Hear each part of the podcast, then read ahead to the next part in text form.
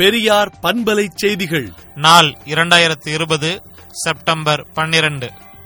NEET தேர்வு காரணமாக மாணவர்களின் தற்கொலைகள் தொடர்வது தமக்கு பெரும் வருத்தமளிப்பதாகவும் எனினும் தற்கொலை அதற்கு தீர்வாகாது என்றும் திராவிடர் கழக தலைவர் ஆசிரியர் கி. வீரமணி அறிக்கை வெளியிட்டுள்ளார். நீட் தேர்வுக்கு பயந்து அண்மையில் தற்கொலை செய்து கொண்ட ஜோதி துர்காவின் மரணம் நீட் தேர்வின் கோர முகத்தை காட்டுகிறது என்று திமுக தலைவர் மு க ஸ்டாலின் சுட்டிக்காட்டியுள்ளார்.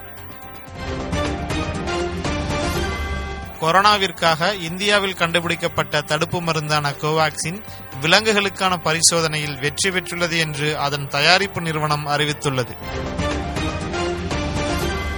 மாநில அரசு செயல்படுத்தும் நலத்திட்டங்களில் மாற்றுத்திறனாளிகளுக்கு ஐந்து சதவிகித இடஒதுக்கீடு வழங்குவது குறித்து மாநில அரசு உடனடியாக முடிவெடுக்க வேண்டும் என்று உயர்நீதிமன்றம் உத்தரவிட்டுள்ளது.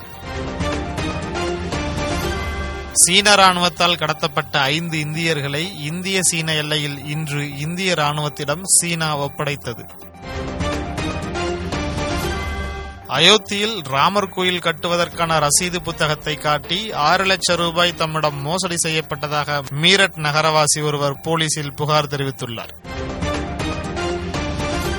நீட் காரணமாக நடைபெறும் மரணங்கள் தற்கொலைகள் அல்ல மத்திய மாநில அரசுகள் இணைந்து நடத்தும் கொலைகளே என்று திமுக நாடாளுமன்ற எம்பி கனிமொழி தனது டுவிட்டர் பக்கத்தில் பதிவிட்டுள்ளார்.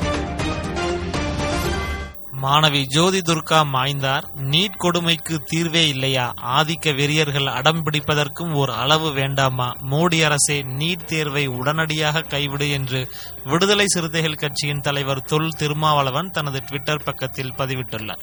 மேலும் விரிவான செய்திகளுக்கு விடுதலை நாளேட்டை விடுதலை டாட் இன் இணையதளத்தில் படியுங்கள்.